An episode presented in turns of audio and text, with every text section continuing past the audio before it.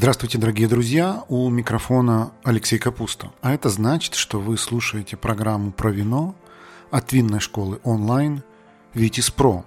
Это второй винный подкаст. Здесь мы выкладываем интервью, которые проведены в прямом эфире нашего инстаграма vitis.academy. Мы приглашаем на интервью самых интересных людей из винного мира. Сегодняшняя наша гостья Алина Лещенко – Представьтесь, пожалуйста, Очень Алина, приятно. расскажите, чем вы вообще занимаетесь? Э, меня зовут Алина Лещенко.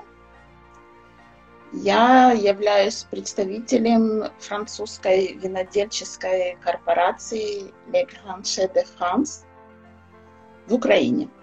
Работаю на украинском рынке. Сама э, живу э, тоже в Украине, в Киеве.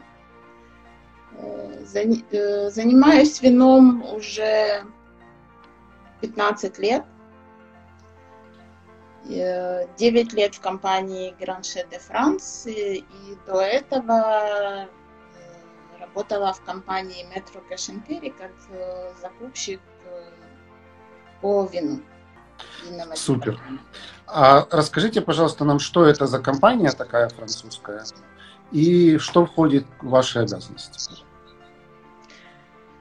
Э, компания Le Crochet de France, э, как э, название компании не на слуху, потому что мы больше продвигаем наши бренды, чем саму компанию. Угу. И когда говоришь людям французское вино в такой пузатенькой бутылочке с первым горлышком, Жан-Поль Шене называется, все сразу говорят, а, да, знаю по крайней мере, те, кто хотя бы иногда смотрит на винные полки. Э, это один из наших основных брендов. Угу. На данный момент самый основной, но в целом в портфеле компании на, на сейчас э, больше трех тысяч брендов. И мы являемся самой большой винодельческой компанией в Европе. Вау! если учитывать товарооборот в евро. Угу. Класс. Это 3000 собственных брендов? Да. То есть это не то, что просто, ну, то есть как, работа как негацианский дом, там купил, продал чужое, это именно собственное. Такие тоже есть. Mm-hmm. Если, если это интересно, я могу рассказать подробно о структуре компании, когда она появилась. Да, я... расскажите. Я только а... хочу сказать, что у нас обычно слушают эфир, смотрят эфир, слушают, а потом смотрят повторы, естественно, больше любителей, поэтому воздержимся от каких-то серьезных э, терминов или сложных понятий. Но в общем и целом, конечно, это очень интересно. История успеха компании, я думаю, может быть интересна любому слушателю, даже если он не очень глубоко развива, э, разбирается в вине. Э, компания была э, создана э, в 1979 году. Угу. Для винного рынка мы компания молодая. Да наш владелец на тот, э, на тот момент ему было 23 года. Зовут его Жозеф Хелфриш, он уроженец Эльзаса. Mm. Унаследовал от своего отца небольшую разливочную линию эльзасских водок. И за 40 с небольшим лет превратил компанию в одну из самых больших в мире у нас есть 31 э, производственное предприятие, э, два из которых огромнейшие заводы, э, позволяющие бутилировать 1 миллион бутылок в сутки. Ничего себе. Даже миллион двести. Одна, один такой завод находится в Эльзасе, второй в Бордо, возле Бордо. Э, мы работаем как на своем виноматериале, так и на покупном. Э, компании принадлежит 3200, э, по-моему, гектаров. Где-то 45% производства мы закрываем своим виноматериалом, и 55, соответственно, покупаем. Угу. Далее, в компанию, э, помимо того, что у нас есть заводы, у нас есть э, э, замки и поместья, шато и домены полного цикла, начиная от посадки, посадки винограда, заканчивая бутилированием. Есть поместья с длительной историей, да, то, что мы молодая компания, не значит, что у нас нет э, ну, хороших... судя по тому, что вы рассказали, вы не просто молодая компания, но компания довольно богатая, а значит, прикупить один другой десяток шато для вас особо проблем не составляло, я так понял. Как это вообще произошло? Вот, э, э, я не знаю, в чем, в чем главная фишка, что за, за 40 с небольшим лет компания стала настолько большой и с таким огромным количеством активов, производственных предприятий, виноградников, шато и так далее? Ну, наверное, это личность э, нашего владельца. Он на данный момент остается единственным э, владельцем и генеральным менеджером компании. Его увлеченность э, продуктом, его интуиция – а сколько человек тысяч... работает в компании? Эм, по последним данным, если я не ошибаюсь, что-то около трех тысяч. Угу. Но если брать, например, заводы, у нас там очень мало людей, э, потому что все автоматизировано, владелец очень много вкладывает в последние технологии, да, чтобы сделать э, хорошее вино доступным для потребителя, э, мы используем инертный газ, например, перед тем, как бутилировать вино, вдувается небольшая прослойка инертного газа, чтобы вино меньше контактировало с воздухом, который остается в бутылке и не происходил процесс окисления. Угу. Да, я смотрю, что в последнее время современные винодельни, они обходятся каким-то поразительно малым а, ну, количеством персонала. Я вот на прошлое воскресенье был здесь в Испании на винодельне, огромная, очень современная винодельня. И когда я узнал, что там работает аж, аж целых три человека, ну, я был в шоке. Я был просто в шоке. Конечно, конечно, если это винодельня замкнутого, ну, полного цикла, где есть сбор винограда, конечно, мы нанимаем сотрудников на этот период. На сезонные работы. Да. Там, Скажите, например... Алина, какие вот из брендов, которые представлены в портфеле, кроме того, что вы назвали, какие самые ну, известные, интересные, может быть, старые? Понятно, что из трех тысяч, наверное, так сразу не выберешь какие-то там, но тем не менее, может, 3-4, которые более известны. У нас, у нас есть там пятерка брендов, которые мы называем как самые продаваемые. Угу. Жан-Поль Шене, который я уже назвала, это самое продаваемое французское вино в мире, это статистика. Угу из всех французских вин, если брать не в деньгах, а в бутылках в перерасчете на 0,75, то это самое продаваемое. Сколько бутылка в рознице в евро стоит примерно? В Украине или в Европе? И в Украине, и в Европе. Э, в Европе, когда я там была последний раз, было в районе 3,50 в Германии. А в Украине конечно, подороже за счет стоимости транспорта, акциза, где-то 5-6. Ну, это такой очень нижний уровень цены, да? Ну, то да. есть, как бы с такой ценой, э, наверное, э, завоевывать мировые рынки несложно. Ну, относительно несложно.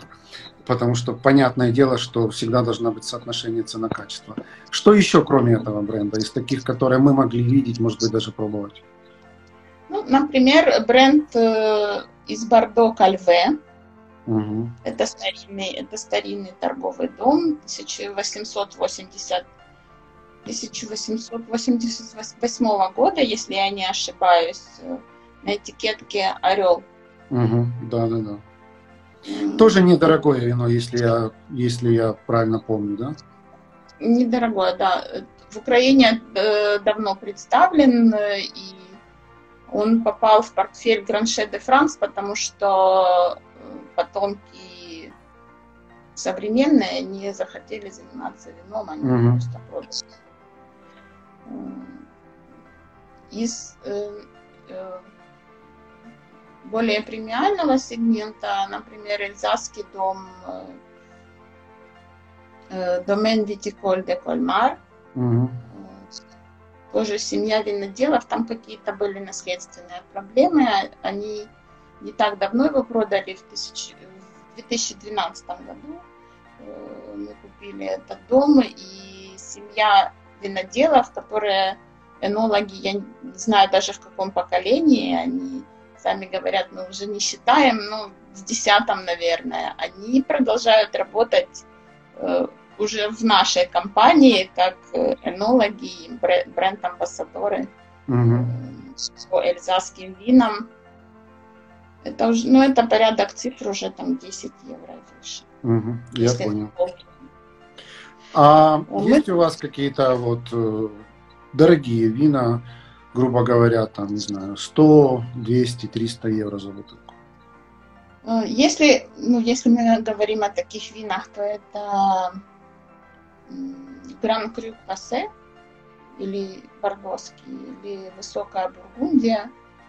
У нас э, в портфеле пока нет э, классифицированных замков бордоских, которые столько стоят. Но угу. мы в данном случае выступаем как негацианский дом. Угу. У нас Понятно. есть отдельная компания в Бордо, которая занимается закупкой этих вин, производит выбор, участвует э, в специальных программах, э, где дегустация, где эти вина дегустируют, выбирают в наш портфель, и потом мы их продаем далее по другим странам. Угу. Компания Гашете Франс э, экспортирует вина в 173 страны на данный момент каждая пятая бутылка, которая покидает границы Франции, произведена либо продана нашей компанией. Ну, я уже почувствовал, что объемы и размах у вас очень серьезный. Скажите, Алина, а вот по вашим наблюдениям, я так понимаю, что это не просто наблюдение, но у вас есть весьма точная статистика. Украинцы что, что любят? Какого рода французское вино любят и покупают больше? Ну, как, как вы, наверное, уже поняли, у нас есть вина от самого базового ценового сегмента до самого премиального. Угу.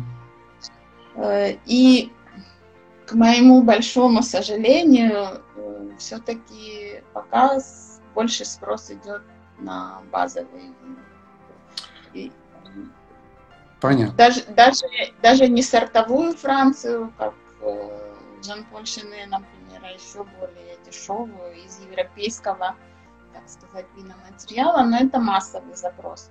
Тем не менее, несмотря на это, многие винные бутики стараются э, интересоваться и продавать э, более нишевые регионы, какой-нибудь Пикуль де Пине, или Люберон, или Карбье, или Фиту.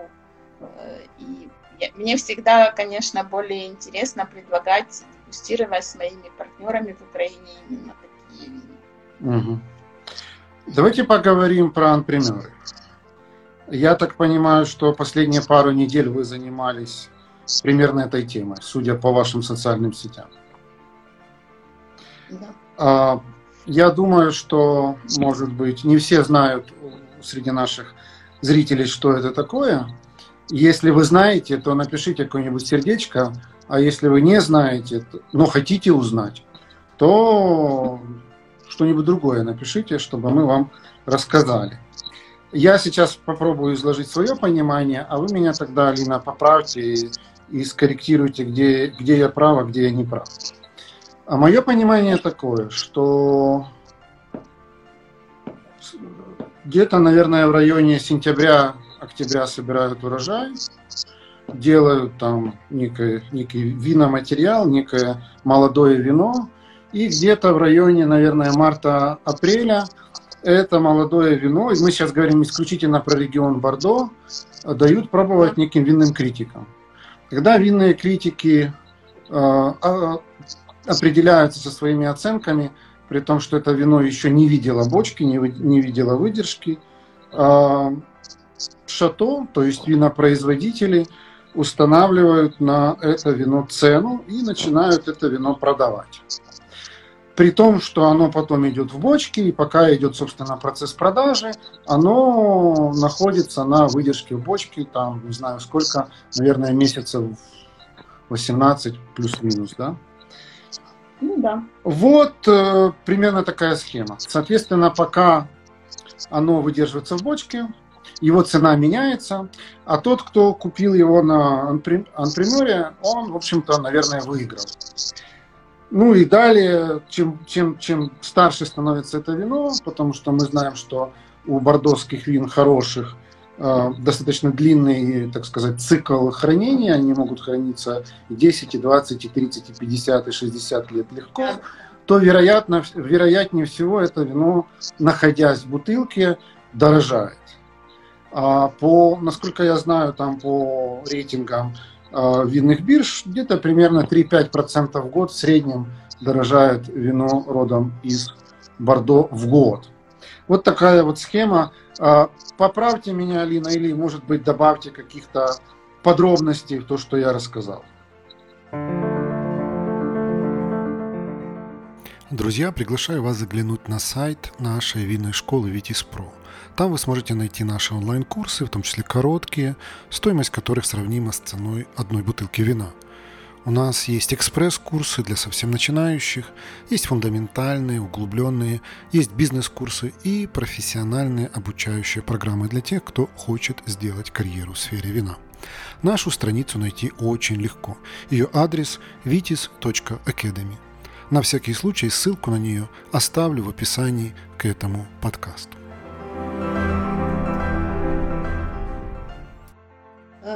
Поправлю в том плане, что э, цена на вино э, складывается не всегда после оценки критиков, она начинает складываться после сбора урожая уже. Угу.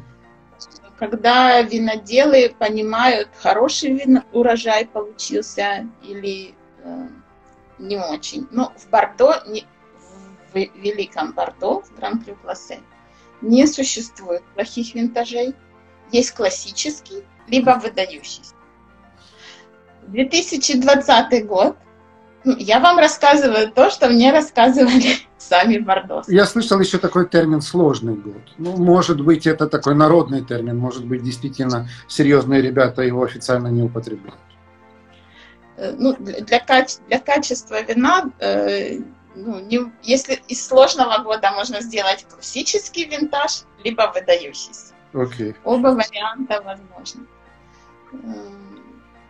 2020 год э, уже включили в великую трилогию последних трех годов. То есть три года, 18, 19, 20 в Бордо э, получились великими. Угу.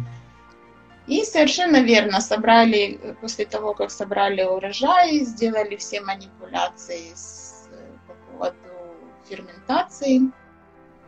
Некоторые вина э, до того, как их выставляют на, например, уже иногда проходят уже немного бочку, там, ну, буквально пару месяцев. Угу. И э, анпри... выставка, эта выставка Анпример проходит в Бордо обычно в начале апреля. Сама система сложилась, я не помню сейчас точно, но больше ста лет назад когда э, качество вина больше контролировали негацианские дома, чем э, сами виноделы. Угу. И на данный момент 90% великих замков, таких как э, Шато Марго, Шато Лафит, Лафит Ротшильд, Мутон Ротшильд, да, Великая Пятерка и, и, и не Пятерка, все Гран-Крю – 85-90% своих вин продают в анпример. То есть вы не можете приехать там в Шато Марго и сказать, продайте мне. Э, приехать я могу, вряд ли мне продадут. Ну да, приехать можете, конечно. Э, по предварительной договоренности. Да. Да. И Что было особенного вот в эти последние два года? 19-20, кроме того, что они великие. Потому что наверняка на э, вот эту вот всю ситуацию и на эту традицию наложили какие-то ограничения, ну, собственно, то время, в котором мы живем, а именно ковидные ограничения. Я вот недавно прочел там какую-то статью на эту тему и э, в частности услышал, что на, ну не услышал, а прочел, что на например, 2020 года очень многие винные критики по абсолютно техническим причинам просто не смогли попасть. То есть они просто не смогли пересечь границу Франции, потому что у них не было соответствующих документов, потому что Франция закрыта, как и большая часть Евросоюза и так далее. Расскажите, вот последние два года в связи с ковидом, что изменилось, если что-то изменилось ну, на самом деле, или, может быть, это такие мелкие детали? Ну, мне сложно сказать, что там изменилось именно во Франции, потому что я тоже давно там не была. Но э, очень важно э, то, что благодаря ковиду анпример э, выпустили из Франции. Если раньше для того, чтобы попробовать эти вина, нужно было лететь исключительно в Бордо, то в прошлом году впервые, э, если я не ошибаюсь, они прошли э, в окрестных странах, Бельгия, Германия. Ну, это же такой тектонический сдвиг, правда, для, для такой столетней традиционной системы. Да, да. Э, и в этом году мы впервые провели анпример в Украине, мы вывезли из Франции 55 позиций плюс 4 позиции от Шато Анжелюс. И у нас были очень жесткие условия по организации транспортировки, поскольку вина молодые, без выдержки, как вы правильно сказали, э, они хрупкие. Угу. Их надо было от того момента, как нам разлили э, образцы, их надо было максимум в течение 10 дней выпить. Минимум манипуляций.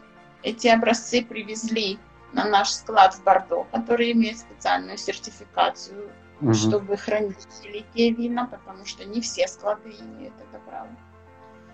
При, и в течение максимум 7 дней транспортная компания должна была их привезти. То есть они забрали их с нашего склада и привезли в Украину прямо туда, где они должны, где у нас проходило мероприятие, где у нас проходила дегустация. Э, и буквально на следующий день э, мы пригласили э, нашу винную тусовку, да, винных экспертов, импортеров, те, кто занимается продажей великих вин в Украине, хорику высокого уровня, чтобы они смогли продегустировать. И, конечно, для нашего винного мира это очень большое событие.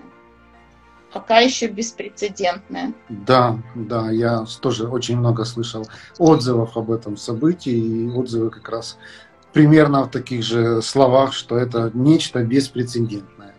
Но с точки зрения коммерческой, вот такой вот локальный, например, он зачем нужен? Для того, чтобы закупщики попробовали и купили?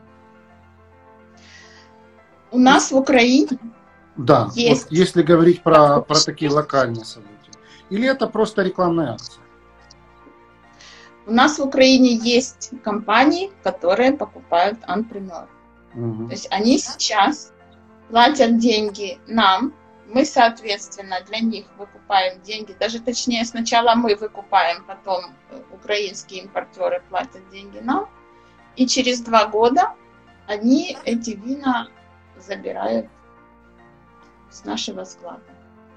И за все время анпример не было случая, чтобы покупка вина анпример была убыточной. Вы тоже совершенно верно сказали, это долгосрочная инвестиция, но очень выгодная. Скажите, пожалуйста, Алина, а вот э, в этой всей системе анпримеров э, есть ли просто частные коллекционеры и есть ли некая там минимальный размер партии, которую ты можешь купить? Э, ну, для, Я просто для... предполагаю, что, наверное, вот э, слушатели, которые нас сейчас слушают, э, дорогие слушатели, зрители, напишите да или нет, у них, возможно, возник такой вопрос – ну, это все игра среди больших. Большие шато продают большим, там, не знаю, импортерам. Э, и там это все тема большого бизнеса. Если говорить вот о каком-то там пороге входа, э, какой? Сколько? Вот я приеду на, например, когда он откроется э, в Бордо и скажу, вот хочу купить там, не знаю, два ящика Лафит Ротшильд. Мне продадут? Нет.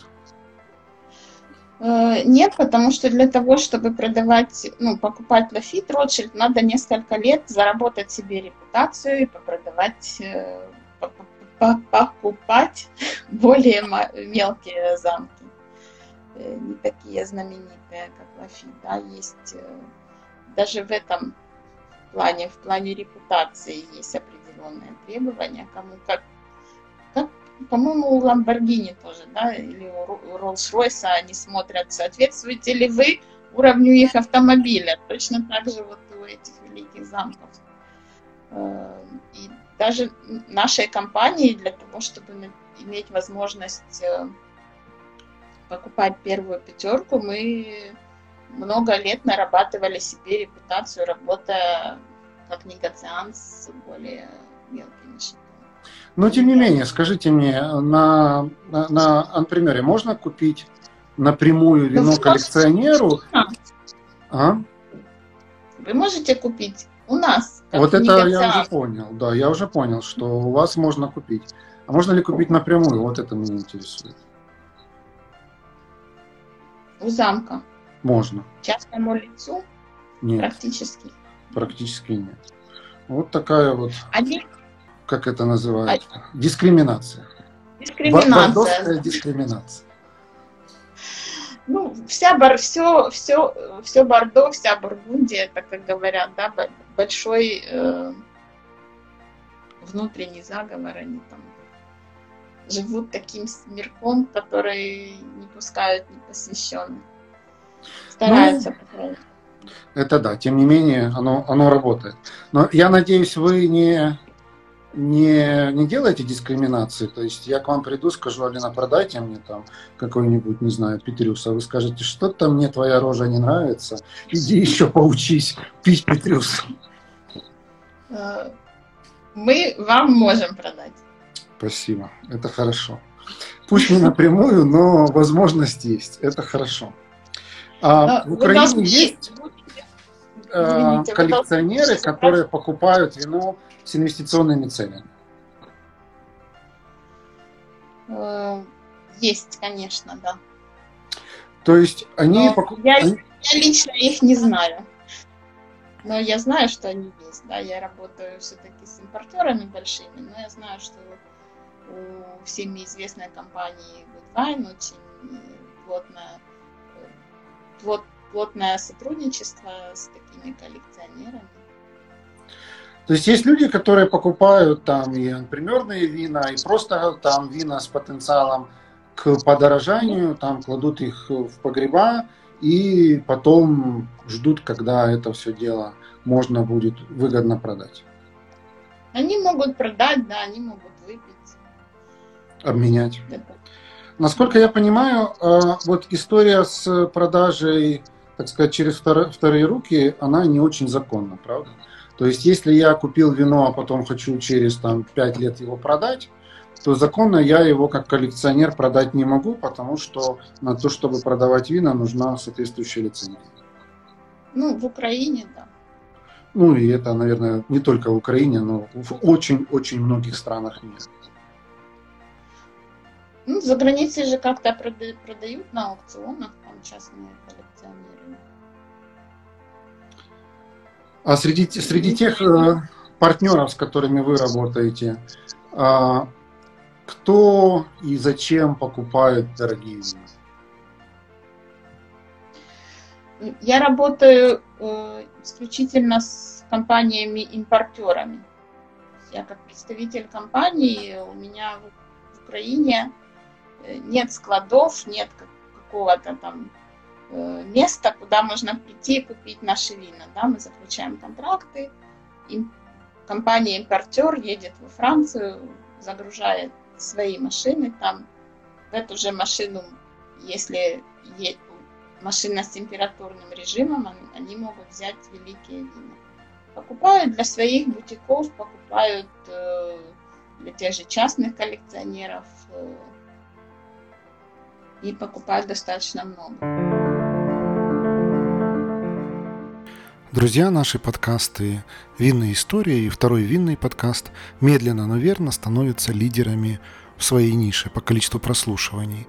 Нас слушают настоящие любители вина, а значит, у нас можно купить рекламу. Запросите наш медиакит по ссылке в описании к этому подкасту, и вы удивитесь, насколько доступной и результативной может быть реклама в подкастах.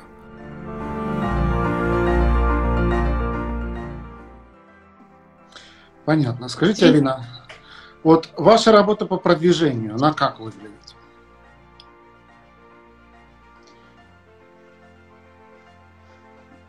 Наша компания э, очень мобильна. У нас постоянно появляется, если мы отойдем да, от там примеры и спустимся uh-huh. чуть-чуть э, на более низкий уровень к менее дорогим винам, мы постоянно разрабатываем какие-то новые проекты, новые дизайны и так далее. Вот, например, сейчас, возможно, вы слышали, ну, наверняка вы знаете, может быть, кто-то из э, импортеров, которые у вас были на прямом эфире, говорил, есть трудности с Новой Зеландией, есть тренд на новозеландский савиньон, и есть э, большая нехватка виноматериала, поскольку mm-hmm. у них э, был очень э, маленький винтаж, 40% потерь урожая. Вот наша компания сейчас пытается возродить тренд на луарский савиньон блан.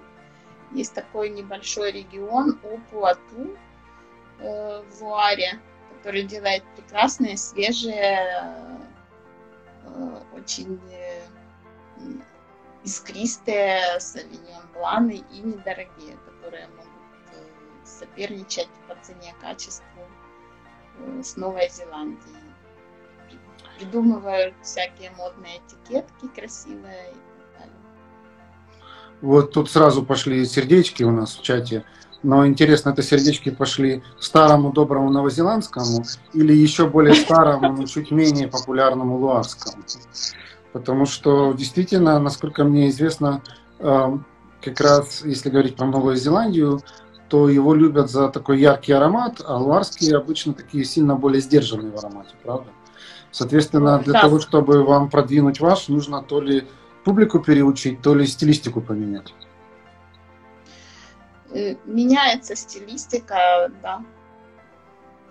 Э, энологи работают, ну, опять-таки, Франция теплее, да,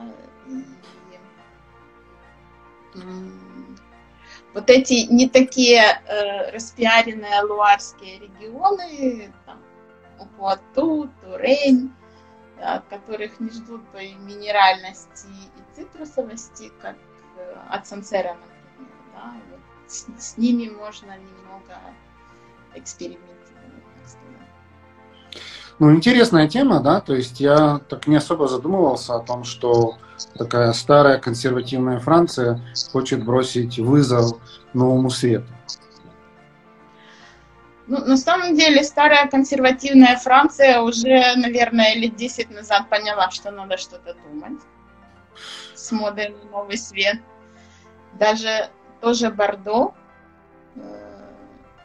в менее дорогом сегменте старается уходить от кислотности, экстрактивности, вот этой жесткости, да, и начинают делать более понятные, более быстро раскрываемые вина. В том же Бордо шикарные савиньон бланы, прекрасно сочетающийся с устрицами на побережье Аркашона. Это да. Пробовали, пробовали. С, со вздохом вспоминаем, потому что, наверное, в следующий раз попробуем не так скоро. Но хорошие там места, действительно. Кому, если придется побывать, не пропустите эти устричные фермы. Вот тут Катя у нас спрашивает, какие этикетки вы создаете? Ведь основная контр-этикетки, ведь основная уже разработана виноделом. Нет. Э, если говорить о замках, то этикетка замка, да, она разрабатывает, разрабатывается маркетологами замка. Но есть вина, которые мы покупаем виноматериал или производим виноматериал в больших объемах и бутилируем у себя на заводах. И мы можем разрабатывать э, любые этикетки. Мы а можем... может быть такая история, когда вы разрабатываете разные этикетки для разных рынков, но вино одно и то же? Э, есть такое, да. Случается. Например, э, такая корпорация, как Metro Cash Carry, они сами разрабатывают этикетки, они приглашают несколько производителей, э, самых больших, например, говорят, э, нам нужно там, вино из ан, ан, а, Антрдемер, mm-hmm. например, ну или возьмем что-то попроще, там, бургундский пино нуар. Э, этикетка будет вот такая, цена самая нижняя, предложите нам варианты. Все производители отсылают образцы, комиссия из метро Сомелье эти образцы дегустирует и выбирает, кто будет бутилировать э, для них этот бургундский Вот в вашем примере с метро, это происходит на уровне страны или на уровне всей глобальной метро? Это, это глобально. Если метро, это глобально. И какой ну, объем заказа может быть от метра на бургундский пинонуар? Если, ну, если это интересно, то это может быть 20-30 тысяч бутылок со всех стран. Если бургундский пинонуар сейчас не дешевый, если брать более низкий ценовой сегмент, например, мы бутилируем для метро вина Чили. Мы выиграли тендер. Вина Чили? Вина Чили, да. Угу. Ну и там, наверное, миллионы, да? Бутылок? Или нет? Это может, может быть, да, и полмиллиона, и больше. Понятно. То есть вы, находясь во Франции, закупаете чилийский материал и бутылируете и поставляете метр? Да. У нас есть и свои собственные чилийские бренды, которые разработаны нашими маркетологами. А производство в Чили у вас есть или вы просто привозите виноматериал в Европу? Мы до этого э, много лет покупали виноматериал из Нового Света и бутилировали его во Франции, да, и ту же Новую Зеландию, и ЮАР, и Калифорнию, и Чили, и Аргентину. Но с прошлого года у нас есть э, винодельня в Чили мы купили. Угу. Хорошо. Там будет видно повыше уровня. Последний, наверное, вопрос. Какие вот нас ожидают тренды в ближайшие полгода-год? Кроме того, что луарский савиньон заменит с, с, с вашей легкой руки новозеландский. Общий мировой тренд, вы, наверное, слышали уже, это игристые. И я очень люблю и сама пить, и продавать французские креманы. Это игристые вина традиционным методом, но не из Шампани, а из других регионов Франции. Да. Шампанское это из Шампани, креманы это тоже региональное игристое вино э, по классической технологии, но из других регионов. И э, растет тренд, в принципе, в целом на игристые вина и растет тренд на креманы. Угу. Давно уже продолжается тренд на розовые вина. Это в Украине пока еще с ним не очень э, тяжело продвигается, но во Франции уже потребление белых, белое и розовых сравнялось. Серьезно? С ума сойти, да. я не знал. Я знал, что розовые очень растут, но что во Франции сравнялось потребление. Это интересно. Да. И уже догоняют там красные. Вот тут у нас вопрос подоспел, пока мы с вами про, про, про тренды говорим. Чилийский виноматериал, разлитый во Франции. Какая стоит страна происхождения? Ну, видимо, на этикетке. Э, на этикетке будет написано Product of Chile, но штрих-код будет французский. Вот так вот. А как проверить, чей штрих-код? Есть какой-то лайфхак? Ну, там по первым цифрам. То есть надо просто ну, знать первые цифры штрих-кода. Да. Вот так вот, Дмитрий. Мы вам ну, рассказали. Совершенно э, не, влия... не, не влияет на качество вина, если балк разлит во Франции. Мы используем, опять-таки, контейнеры с инертным газом, лаборатории, которые сравнивают каждый приходящий образец с эталонным. Э, поэтому бояться вина в чилийского или новозеландского или какого-то там э, южноафриканского вина, разлитого во Франции, не стоит. Ну, вы знаете, есть же все-таки определенное предубеждение по поводу балкового вина, что винодел, который может сделать нормальное вино, он может его продать в бутылке. А винодел, который не может сделать нормальное вино, он его продает балком. Э, это ну, как бы предубеждение или тут есть какая-то доля правды? Я, честно говоря, такого не слышала, потому что балк это любой виноматериал, который еще не разлит в бутылку. И шато Марго, когда находится в бочке, это по сути тоже балк. Да, но вот только шато Марго бочкой не продает, правда? Зато бургундские виноделы продают. Из тех же, из тех же больших замков тоже продают. Можно купить, э, вот у них есть осенью специальные торги, когда можно купить балкон. Ну, просто есть еще э, момент, когда э, винодел, то есть виноградарь, это еще не винодел и не негациан. Он мы можем покупать, мы как компания можем покупать виноград и делать из него вино сами. Можем покупать э, у тех э, э, виноделов, которых мы знаем, можем покупать виноматериал.